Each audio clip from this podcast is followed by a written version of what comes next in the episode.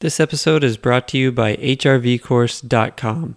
If you're new to heart rate variability or you just want to take your use of it to the next level, there are now online courses designed to help you do exactly that. Hundreds of people, from NFL coaches to doctors to athletes and health seekers, are already taking advantage of the in depth course material. It's all online, go at your own pace, and the material focuses about half on the science and mechanisms and half on the data and real world application of HRV. The courses are also platform independent, meaning the content applies to you no matter which HRV app or hardware you use. Continuing education credits are available as well. And last, make sure to get your 10% discount for being a listener of this podcast by using coupon code ELITE podcast at checkout. To take your use of HRV to the next level, head on over to hrvcourse.com. Welcome to the Elite HRV podcast, where experts share their experience using heart rate variability and other biomarkers to optimize health and human performance.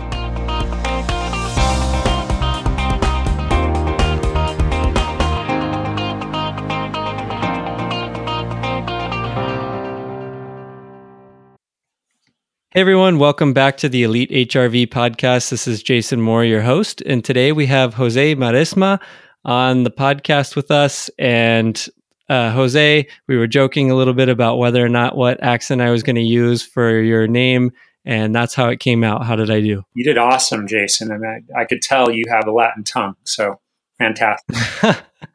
Thanks so much. Spanish is something I'm always working on, but uh, decent conversational these days. So oh, awesome. We um, can do this in Spanish sometime. I know there's a, a big demand in, in the Spanish speaking world for this kind of information, certainly on, on mindfulness side, but absolutely on the HRV and performance side. So, yes, it's called uh, cardiac, cardiaca frecuencia uh, y sistema nervosa um, stuff like muy, that, right? Muy bien, el sistema nervioso. Nerviosa. Okay. Anyway, sorry to get uh, off on that, but thanks so much for joining and taking your time to come here and share your experience. And just for folks listening, um, Jose actually has been in the HRV space and aware of HRV, uh, HRV for a lot longer than uh, most other people. In fact, uh, a couple decades almost. What? When was the first time you started working with it? So officially working with it right at the end of 1999, um, right into the 2000s. So yeah, just just shy of a couple of decades. Um, you know, I really, I, you know, I knew what HRV was from my my education as an exercise physiologist, but uh, I got knee deep into it when I started working for Polar, Polar Electro the inventor of the wireless heart rate monitor. Oh yeah, that's awesome. And I think um, you know we we've had a couple conversations, and uh, you said that there was a a team there, and you know that includes uh, Don Moxley, who's been on the show before, and a couple other folks. And y'all were part of some of the pioneering efforts at bringing that wireless heart rate monitoring accuracy to the level where we could get HRV. Um, yeah. So, you know, maybe eh, we're going to, I think, get down that rabbit hole a little bit and into some of the other activities that you then evolved into, including mindfulness and, uh, you know, breathing practices and, and other things, and then uh, biofeedback aspects of HRV. But maybe you could just give a, folks a little background of your kind of career path overview uh, before we d- dig into all that? Yeah, sure. The, I'd love to do that. And um, so I'm an exercise physiologist uh, and, and, sports scientist.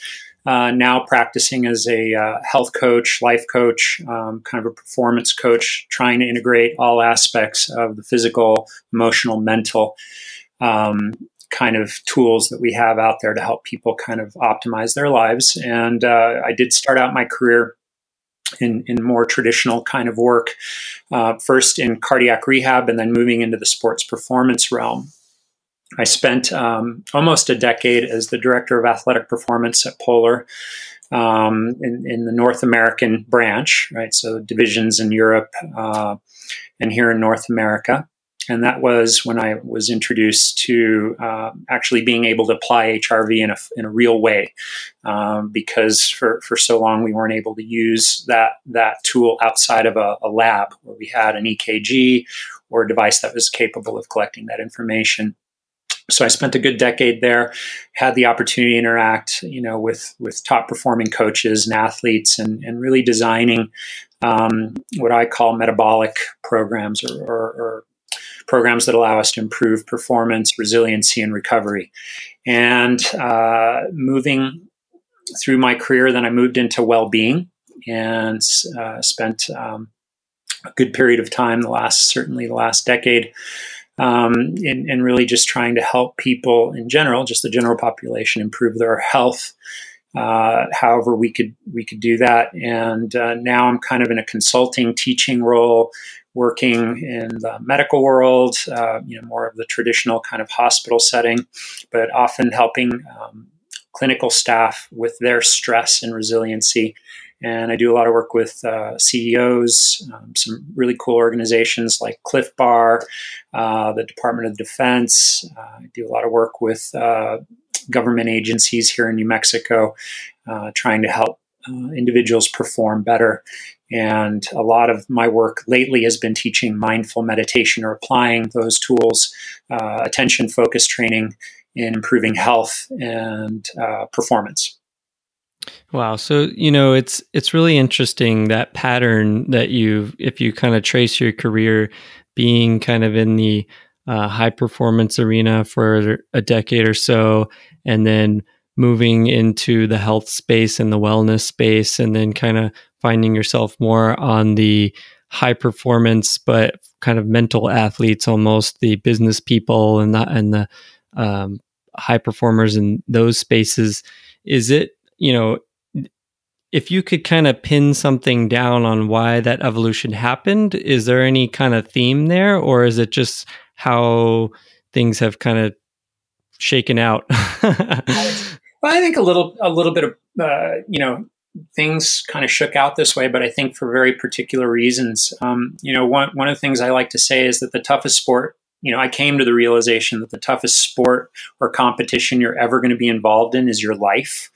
Um, and, it, you know, there are no timeouts and you got to show up every day.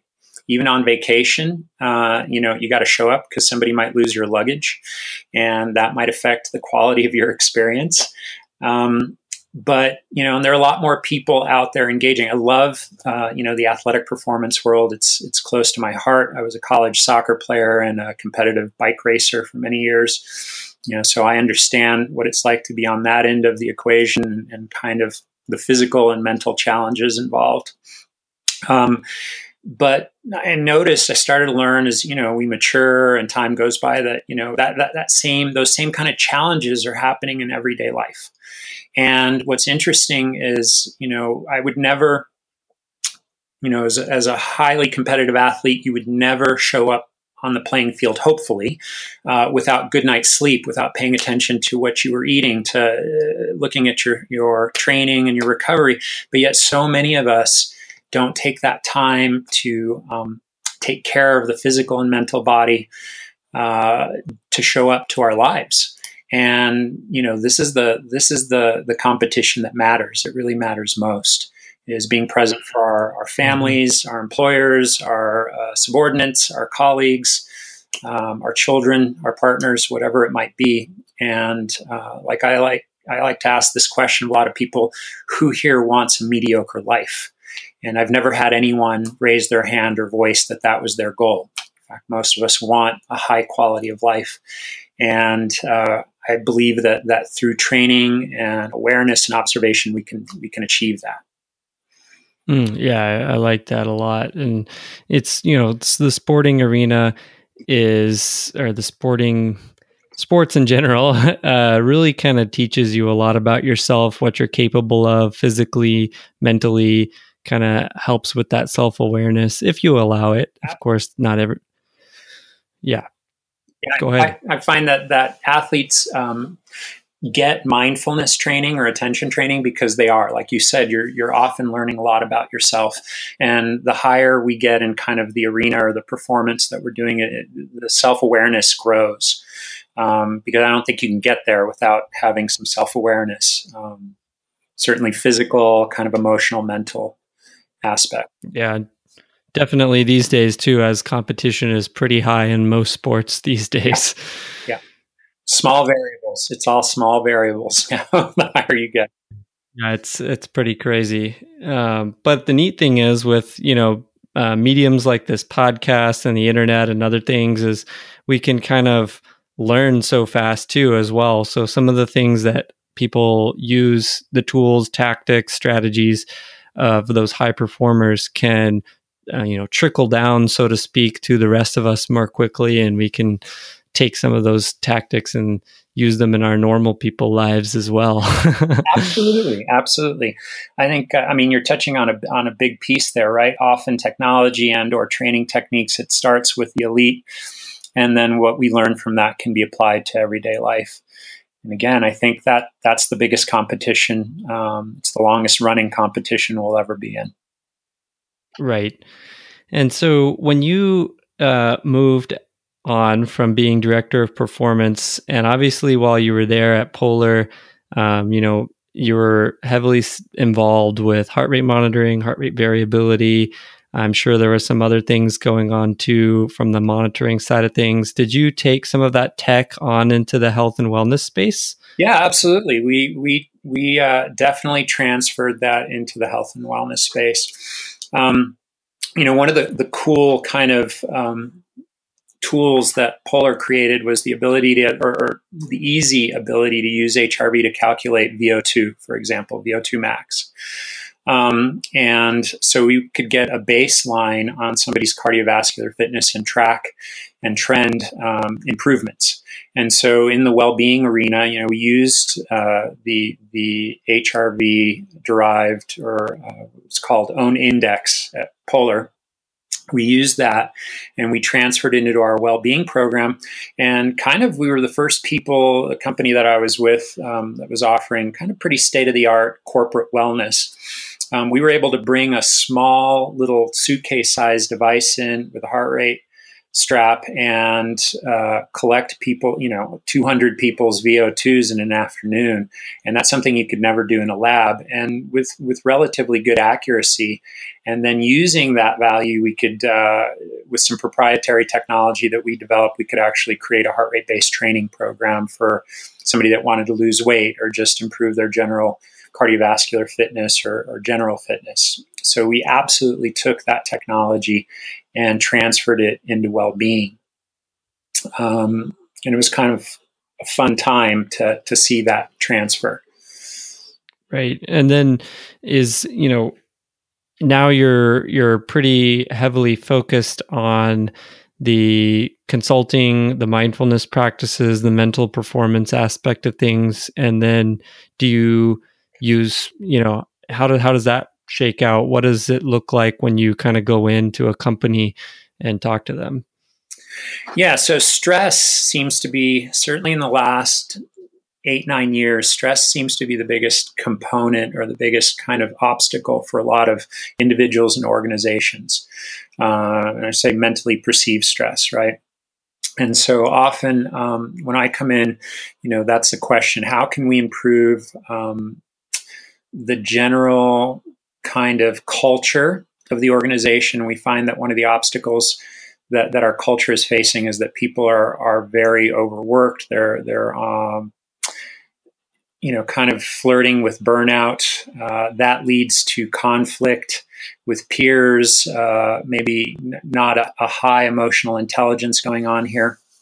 And so we've we've come in and we offer um, general education on how to incorporate mindful attention training into just everyday life for the individuals. And then we've even created programs um, like mindful customer service programming, where we learn to, to become more compassionate for the person that we're serving on the other end of the phone like at a call center, for example.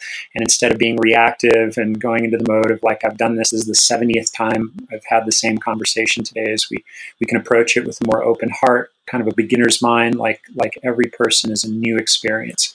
And so that's kind of some of the stuff we've been doing with, with mindfulness, um, as well as using it as a foundational piece for behavior change.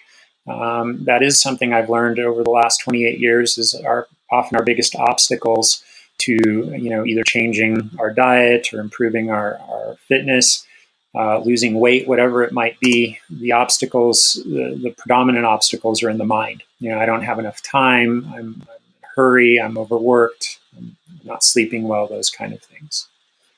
Mm-hmm. yeah yeah that makes sense. And so when you're kind of uh, presenting these topics. I know companies obviously bring you in because somebody there, some key stakeholder decision maker, or somebody uh, has either been exposed to these concepts before or they're familiar with it themselves. But how does that conversation start? And, you know, are people kind of open to the concept of uh, looking inward like that, or does it? Do you have some kind of foot in the door techniques that you use to? I don't want to, you know, spill all your secrets out oh, here, but I'm just kind of interested. Yeah, they're here to share. Um, yeah, I think we have a, a little bit of both. You know, often, like you said, it is a, a key stakeholder. It's somebody typically that's in leadership, and that's that's been my kind of tactic. Is really you want to connect with the decision maker, and as you probably well know often people in leadership are are people that are that are typically self-driven and working on improving themselves all the time. So sometimes they've come across, uh, like you said, I like what, what, what you said, looking inward as an as a tool to help with their personal performance. And just because of the environment we're in right now, with the exchange of information and research, you know, um, mindfulness is is not such a foreign concept. You know, you have organizations like Google, Apple that have chief mindfulness officers, and they have very robust programs. In fact, Google's program is Look Inside Yourself. That's that's uh, one of the the key program on the names, and um, and they get it. So so what I'm offering, you know, with that type of person is they're wanting to see how can we bring this into our organization in, in a way that's economical and actually scalable for what we want to accomplish. Um, I do have some some you know strategies for those organizations that that uh, maybe have heard a little bit about it, and you don't have somebody that's as involved or, or knowledgeable because maybe they took a course or have some practice of their own and found benefit there, which is which is very helpful. And that's to actually share the science behind uh, this, which is one of the reasons I got into mindfulness or mental training or focus or attention training. Is there's a huge body of evidence now. We have 40 years of research, and really the last five years have produced uh, probably close to 2,000 very very high caliber peer reviewed research from you know institutions like the University of Wisconsin, uh, Vanderbilt, Harvard, uh, the whole UC system. And these are, are very top, top, top caliber research studies. And so sharing the benefits from that eye or that point of view, it, it's very easy to hook people. You know, some of my best, my best uh, organizations, um, you know, have uh, science-based individuals, so physicians, um, it's very easy to walk into a room and talk about the benefits of mindfulness from a research standpoint to a bunch of evidence based driven people. And they buy it, they get right into it. Same with engineers. I, I did a, a mm-hmm. talk at uh, here, I live in Albuquerque, New Mexico, and we have uh, uh, an Intel plant. And I went in and did, you know, an hour long lunch lecture on the science of the mind and the body. And, and uh, they immediately invited me back because all the the scientists or all the engineers ran up and said, "Hey, we need more of this," and we get that. Makes sense. So I hope that that's a long drawn out kind of answer, but but both aspects. I think you know it's it's in the culture now. We we know that stress is a is a big deal, and it seems to be accelerating. Um, you know, some some research studies have shown um, that that perceived stress has increased between 2015 2017 uh, over 60%. and uh, you know, and it's affecting us at a younger age. Uh, clinical depression has increased 50% from 2011 to 2015. The clinical depression in teens has gone up 50%. Uh, and that's of the people that are actually coming in and seeking help. So I, I think it's it's something that's much bigger, and and uh, mindfulness or attention training can be uh, a great tool. Right. And people are seeking. People are seeking. And you know that, that's just huge. Those statistics are huge, and um, you know I think the psychological side of the quote health crisis that's kind of going on is often um, overlooked or not spoken about as much. It's kind of a uh, you know one of those subjects that's a little bit more touchy with people. I mean, I think now a lot of people realize like, okay, there's a lot of uh, people who have overweight uh, or weight issues or you know pain uh, like joint pain different things like that so that's kind of coming out into the open a little bit more um, but the psychological side, if people are struggling with depression or fatigue or um, not being able to have energy or focus, like you don't, I don't really feel like that's easy to talk about with anyone because it's almost like a sign of weakness. You don't want to be passed over for a raise or a promotion because you're seen as uh, weak or something like that, or um, you know so, anyways, that was kind of a, just a, a rambly side there to add to things that I've noticed. But I, I, think that's huge. That's a great observation. I think you're absolutely correct. And I think that's been kind of a cultural piece, um, an American cultural piece, if you, if you want to add that. Um, there was this neurologist that wrote a, a book in the 1800s. His name's George Beard and uh, it was called the Practical Treatise on Nervous Exhaustion, which is what people used to um, call stress, right? And he made some some really interesting observations in, in 1880ish in this book, and and uh, the two that really stand out for me is that he he said technology was was a driving cause of seeing this rapid increase in nervous exhaustion in his patients. And he, he talked about things like uh, the steam engine, which allowed families to move apart from each other across the country easily, being an issue, as well as the telegraph mm. because of the anticipatory response. Uh, to messages and waiting and all this kind of thing. He also made the observation that Americans were particularly good at um, abusing their nervous systems from cradle to grave. And I don't think we've lost that in our culture. And like you said, we don't want to uh, be perceived as being weak uh, in any particular way because that might be a, a form of judgment against us. Um, what I am seeing though mm-hmm. is that that there is a little shift in that that's happening right now. That people are a little bit more open um, to talking about it. And the way that I look at it is to normalize it for us as human beings. The reality is our nervous systems are designed uh, to stress, right? So we have this fight, flight, or freeze response that's often talked about. And it's certainly important when we're talking about HRV. Uh, because HRV can be such a great measuring tool of what's happening in that particular pathway, our, our survival pathways, our recovery pathways. Um, and when we can normalize and people can realize and, and kind of internalize that we are, we're all human, and that anxiety, that, that stress, that distractedness are part of our gift, right, of being human, because those tools, those, those uh, mental states have helped us survive for so long.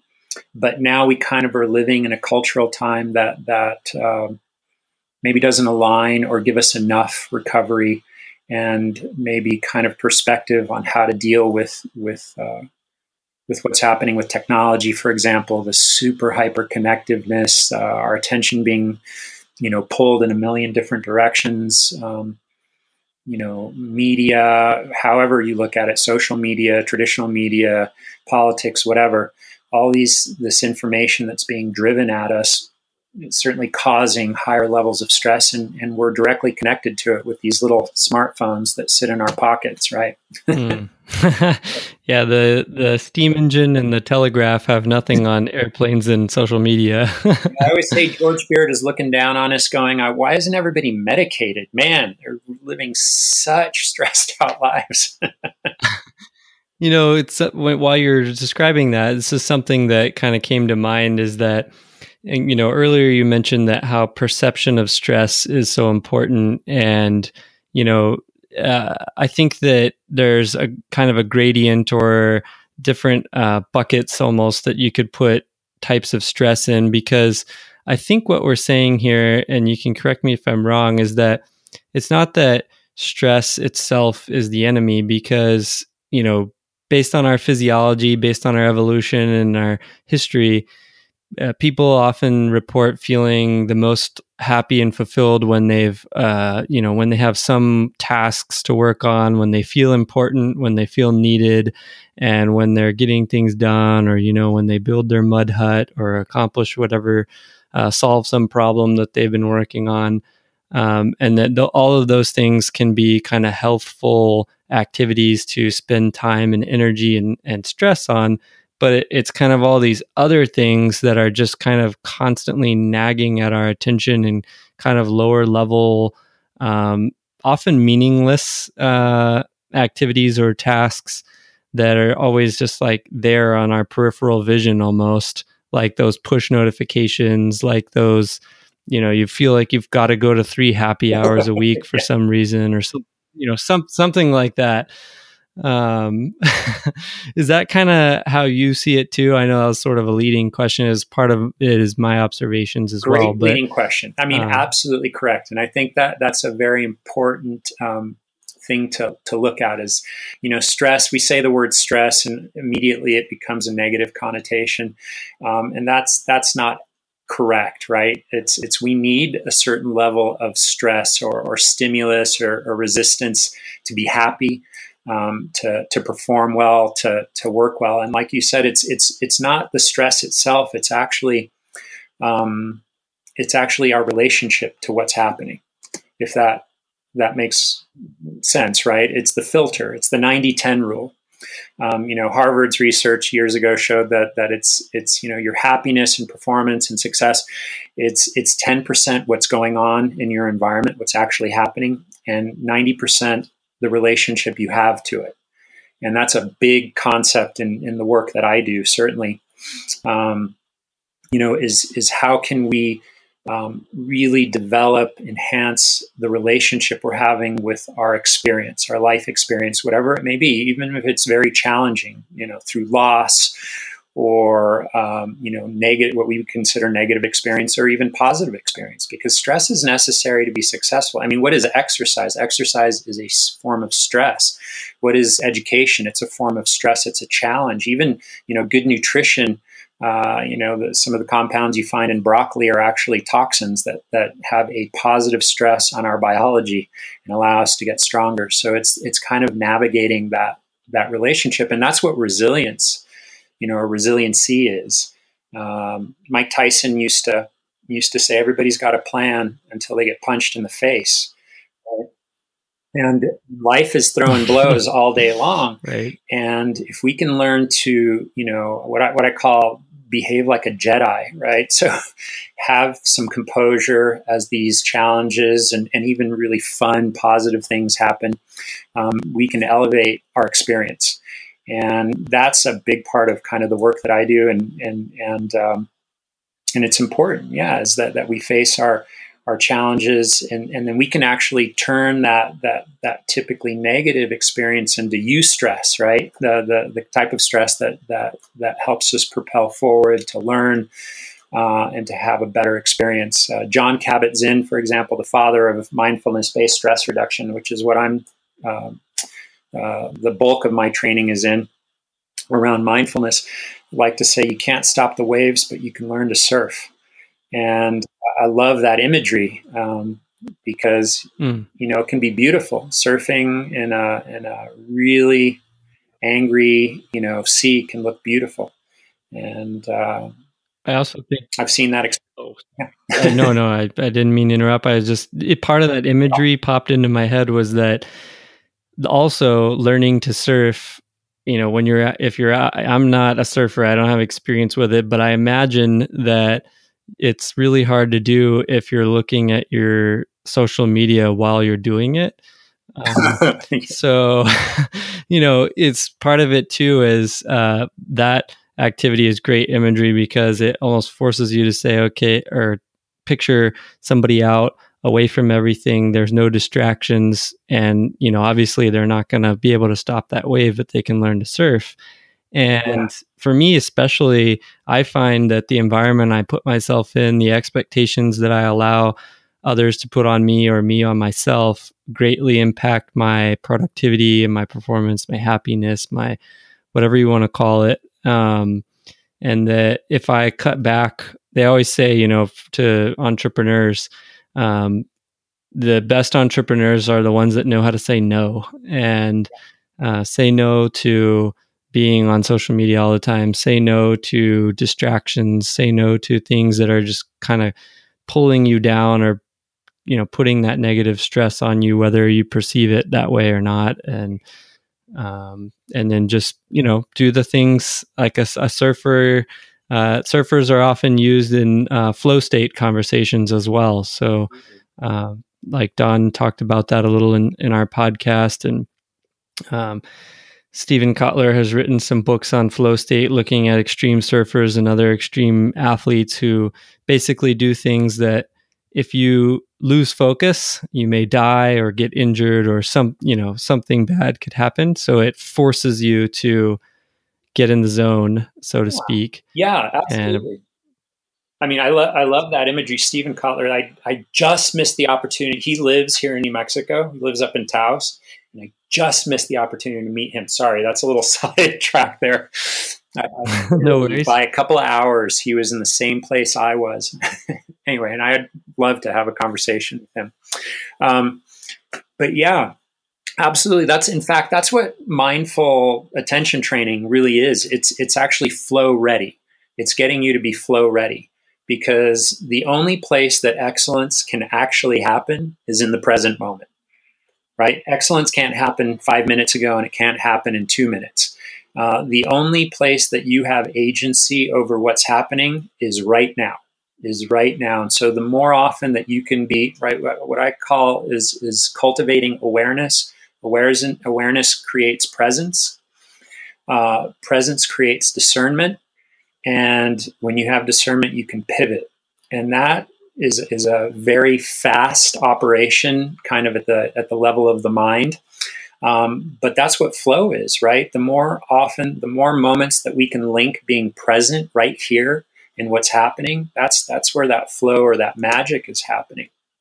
And like you said, with extreme athletes, they can't afford to not be right there in that moment where you know action actually uh, happens before thought right is just ahead of thought and that's where why training is so important uh, in these particular environments whether it's uh, elite military or uh, extreme athletes or very high performing athletes, right? We train, we train, we train so that action can precede thought. And the more attention training that we do, which is, and I want to throw this out here, is like we know what it's like to train our, our, our craft, our skills, our intellectual capacities, learning language, mathematics, etc. We know how to train our bodies and so forth. A lot of people don't realize that you can train your mind in the very same way um, and they don't look at that training the way they look at their other training, which is which is a big miss, right? So we want to be consistent. Uh, training is something that we organize that has some periodization and some commitment and consistency. But if we can do that, then we can be in that flow ready state where we're more present and where all that hard work we've done can show up and our actions can precede our thought, which is where you kind of need to be when you're at that level, right? Things are just happening, and we've all experienced that to some degree or another. Certainly, if you've played sports, um, you know that that just magic of things were just happening. You're not even thinking. Um, I like that too. Sorry, I tried there. No, no, no. but it's great, and you know, in kind of relating it back to what you said earlier about life being the biggest uh, event that you're training for, so to speak, is that actually kind of helps me sometimes deal with stress. Is if I'm having kind of a uh, a negative stress overload, uh, so to speak, then uh, one thing that kind of helps me shift my perception of that is that okay, well, um, this is at least going to prepare me better for future uh, you know, whether it's uh, being better prepared for whatever I'm working on or avoiding that type of situation or whatever it is, even though in the moment it's kind of uh, doesn't feel the best, it helps yeah. me know that it's kind of like that Archilochus quote uh, we don't rise to the level of our expectations we fall to the level of our training. I love that yeah. And uh, yeah it's it's great. So you know basically knowing that is um, the more different things that you expose yourself to and are able to kind of overcome and and things like that then in general especially if you perceive that as a positive you'll be able to utilize that in the future and uh, so, yeah, again, you know, I'll add my tangent to your tangent. But um, one thing I wanted to ask you though is we've talked a lot about mindfulness, and you you defined it a little bit. And is that uh, you know maybe you could just expand upon that. What is it that people do when they come out of these conversations with you when you're consulting is you know do you prescribe uh, certain uh, tasks or ways that people can practice to develop mindfulness? Or you know what is it that people are kind of working towards? Yeah yeah. So great question. Great question. Um, yeah absolutely. That, i mean that's that's really a big part of um, what i do when when we when we get involved with organizations or whoever we're working with is that's that's a very uh, important part right? Now we can we can create relevance why this might be important to you but like life it's experiential. We need to actually start practicing. And so, what I, I like to do is try to create very simple, um, what you call ramp on ramps into a practice. You know, mindful meditation uh, or attentious focus training, super easy. It's it's a very easy thing to teach. I can teach you to, to be an expert at it really uh, mechanically in five minutes. Um, the hardest part is remembering to do it or finding some kind of consistency with it. Now, with athletes, et cetera, it's, it's much easier. Once they get it, they, they get the value, they understand the value of training um, and the benefits that it will bring to them. So it's a lot of fun to work with those groups. But the average person sometimes may get excited initially, and then you know how it is, they fall off. Um, so a big goal of mine is that that we give kind of a periodized programming approach. Um, so, for example, one of the, the techniques I use, and, and, and this is a, a pretty simple technique, as I call it the five breaths, and try to get people to wake up in the morning, for example, and before they start racing off into their day, which is real typical. I don't know if this happens to you. You wake up in the morning, your mind's already racing on everything that you need to do. Do you experience that at all, Jason? oh yeah, you know, these days I have a pretty I've been measuring my HRV every morning for years now. So that almost kind of that routine helps. But definitely, if I disrupt my routine um, and then soon after I, I, do my HRV and sometimes blood glucose and a couple other things that I like to oh, cool. uh, check in on, then uh, definitely that happens. or so you, sometimes it happens right away, depending on how many things I'm juggling at the moment. many things you're juggling. No, that's great. And I, I asked that question maybe that knowing that you already have some systematic practices in self care, which is a, a, big part of, I'm sure, of your lifestyle. Um, but but not most people aren't doing what you do, which are taking a moment um, to actually check in, right, to to see what's happening. So what I advise people is before you just take off for your day, before your feet touch the floor, stop and take five mindful breaths. And, and what a mindful breath looks like, it's literally breathing in, knowing you're breathing in, breathing out, knowing you're breathing out. And a way that you can do that is just looking for the physical sensation of breath, right? Connecting with the physical sensation, which is something that you can only experience when it's happening in that moment. So, five breaths in and out. And then off to the races. Then I, I have them do that at the end of the day. So when they hop into bed, right before they're ready to go to sleep, take those same five breaths. And then I encourage them to find three other times uh, throughout the day to do that. So it could be at lunch, right before they eat, uh, and then a couple of other other times throughout the day. They could set a little alarm on their phone, and so that's a great kind of onboard and getting or starting to build that small practice of awareness and paying attention. And that would be a formal kind of exercise that somebody could use. And and that you know that's what I do is try to give those strategies to try to make it a, a real thing in their lives because uh, in the end, the, the goal is that you bring more of a, an awareness into every day, into everything that's happening, more a little more presence, you know, whatever task you're involved in. And and like you said, we live at a time where we're so distracted. So many things are pulling our attention in every direction. And it's so easy in our in our minds our thought generators that are designed to be distracted for uh, obviously for survival reasons. We can't be so hyper focused that we don't notice the saber-toothed tiger rattling behind us in the bushes. Um, but we're, we we don't have to, to worry about saber-toothed tigers so much anymore. Now now they look a lot more like those push notifications somebody cutting you off in traffic uh, somebody not giving you their full attention because they're looking at their Instagram feed while you're trying to share something important to them, right?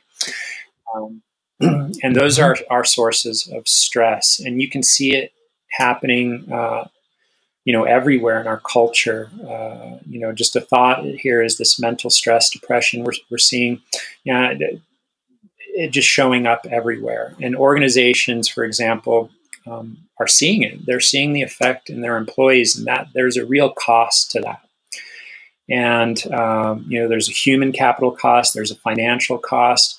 The American Medical Association says that four out of five uh, general practitioner visits are directly related to stress. You know, employers get that. Um, that that a stressed employee is probably going to be an employee that uses health insurance more often or is less present when they're at work, and, are, and it's going to be more more, you know, something called presenteeism and are much more likely to be absent um, because they're feeling that that stress, and so it's it's an issue. Um, so they're they're wanting to invest in the well-being of their employees. Good leaders know that. Um, we're seeing it in a cultural way now. Um, yeah, no, was, that kind of leads me. You know, you already kind of answered. I was going to say, you know, are they looking for kind of a return on investment, um, and is it just from like a reported uh, reported stress or reported well-being, or do they look at the financials uh, over the long term? I, I, think that's a you know great question. They'd love to see right a report, a financial report that showed that right. they were using less often. That's a little more difficult these days. And, and, the company I worked with, we were trying to do that, um, showing a, a, real financial kind of benefit. But what I've seen in very good, high quality leaders and leadership teams is they understand the importance of culture. Culture, in my opinion, trumps all in an organization. And a culture that, that has a lot of stress and anxiety doesn't function well. And good leaders get that. So, so I think if they can see a shift in the culture that they may not be able to put into a graph or a chart, and that may be through just interacting with employees, that that's the the ROI that they're looking for. That they're they're seeing an elevated kind of cultural shift, and and um, I've had some good feedback from some organizations that I've I've worked with um, New Mexico School for the Deaf, I'll throw that out there. It's a beautiful organization here in New Mexico. People come from all over the world to have their children study here for, for hearing impaired individuals. And we did a piece for their leadership team, for their board. And uh, the feedback a year later that I've been getting is that they, they, they work better together and they, and they attribute it to some of this attention training that they worked on. And we see that in a lot of organizations. That's um, powerful yeah, it is powerful, and it's really humbling to see that happen. Um, because they're they're getting closer to right that that optimal experience that they're looking for that they don't want that mediocre quality of life and they're doing amazing things that particular organization but we've seen that um, i know we're kind of running tight on our timing here but i wanted to comment that that we're seeing this you know the cultural impact that's out there and i think a, a, go- a good indicator is um, in the news recently, we saw that, that suicide rates are, are up uh, in every state in the United States. And we've seen some, some very traumatic suicides, uh, or I should say high profile suicides with uh, Anthony Bourdain, Kate Spade, right? Mm-hmm. Um, people that we perceive to have everything going for them financially, et cetera, et cetera. And yet something something wasn't working for them. And I, and I don't want to simplify things, right, in a very complex, very um, powerful kind of human experience. But I think a little more time being present, um, a little more time noticing all the great stuff that's happening in our world. Um, I think you touched on that. You know, training ourselves um, to look at the the positive stuff, maybe less of that negative stuff, which is something that we can train. We know that for a fact from positive psychology, and awareness training can help with that. It does affect our HRV in a positive way. Um, right. That that could very significant um, thing, uh, an anecdote or a balm uh, to, to kind of this cultural phenomenon that's happening right now that I, I, think is tied up with technology. We love technology; it's powerful. It's a good good thing, um, but I don't think we've learned to relate to it well, and I think it is affecting our culture in in not the best of ways right now. Yeah, and, and I, I really like how you kind of tied all of that together because the um, it's really hard. There's so many variables, like you said. So implementing something like mindfulness um, and then relating that back to the bottom line of a company is it's just one variable in a big pool of variables, including the general market behavior in itself, and you know whether or not that company's uh, growing or implementing a new product or whatever it is. So so many variables there, but then the company culture itself uh, especially the people who are in it. It's and like you said, good leaders who are aware of their company culture can uh, feel that they can measure it, and then individuals can measure things like their heart rate variability to yes.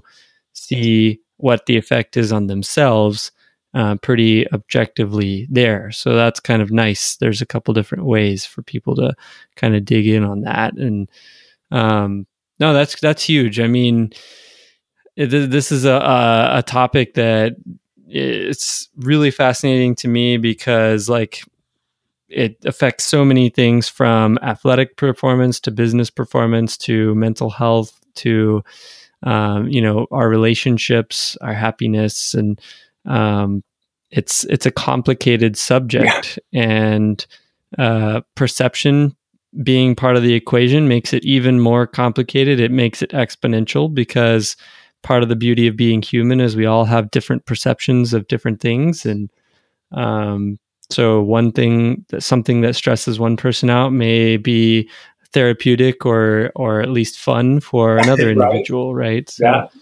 Perception um, is our reality. And um, i always like to say is that we make stuff up right as human beings. Um, so make up some good stuff uh, yes, I like that. Uh, that, that, is, that reminds me of a quote from Neil Gaiman, who's a, a fiction primarily author, and he uh, did a commencement speech, I think, at Stanford, and it was called "Make Good Art." And basically, it said the world w- will try to uh, pull you down, but just always stay true to yourself and make good art, and you will come out okay in the end. And that's good um, truth. I think that I may have butchered his his message, so there's probably something deeper there, but hopefully that captures it. And uh, but yeah, so um, Jose, this this has been awesome. Uh, 45 minutes just flew by because I was excited and learning the whole time, and I think everybody listening will be too. Um, but you know, I want to know where people can find out more about you. I'm sure, hopefully, you know, people want to uh, bring you in for some speaking and things like that. I know that wasn't the point of you coming on here, but I'm excited about it. So I hope people consider that. And thank you. Um, uh, yeah. Love to share. Yeah, if you want to get in touch with me, um, uh, have a new website that's going to be launching probably this week. It's called Embodied Spirit Therapies, embodied spirit therapies.com. And we'll link to that in the show notes. Awesome. Yeah, and it's great. And I actually work with my wife. Uh, we're a tag team. She's a clinical psychologist as well as an exercise physiologist. So we, we like to blend um, all of our skill sets in how we work with people. And uh, it's a lot of fun. But yeah, that, that would be the easiest way to get a hold of uh, me. And, and, uh, and there's links and uh, more about, you know, my philosophy, how I work, and the kind of things that we offer. Awesome. Yeah, really appreciate that, Jose. And um, you know, as we kind of uh, do the when these discussions get so deep and fascinating and time flies by, I, I might try to strong arm you on for another round. And if people have any, yeah. awesome. If people have any questions, because okay. I would like to talk about heart rate variability and the mental training because there are some cool things that I have observed and how it impacts uh, HRV. And, and, again, you know that I am a huge fan of HRV as, as a measurement tool, as a feedback tool. And, and I think we've gotten to the place where it's accessible to everyone, right? Um, Elite HRV is, you, know, you guys are great leaders in that, that arena. Uh, and uh, making it approachable and relevant. So I would love to have that conversation. oh, yeah. I think that's perfect. I mean, we've laid the groundwork here and, uh, and then we can really drill in on that. And that also helps for people listening. If they have specific questions um, go ahead and send them to podcast at elitehrv.com and then um, you know if you're having a good time with this you can always leave us a review on itunes. Much appreciated. Um, but jose again thanks so much. And we'll post your website to the show notes. And that's really exciting to, to hear that that's coming out now and uh, I'm I'm I'm looking forward to digging into the next round already. yeah, me too. Thank you so much, Jason. It's been a pleasure and an honor. Alrighty, thanks. Take care, everyone.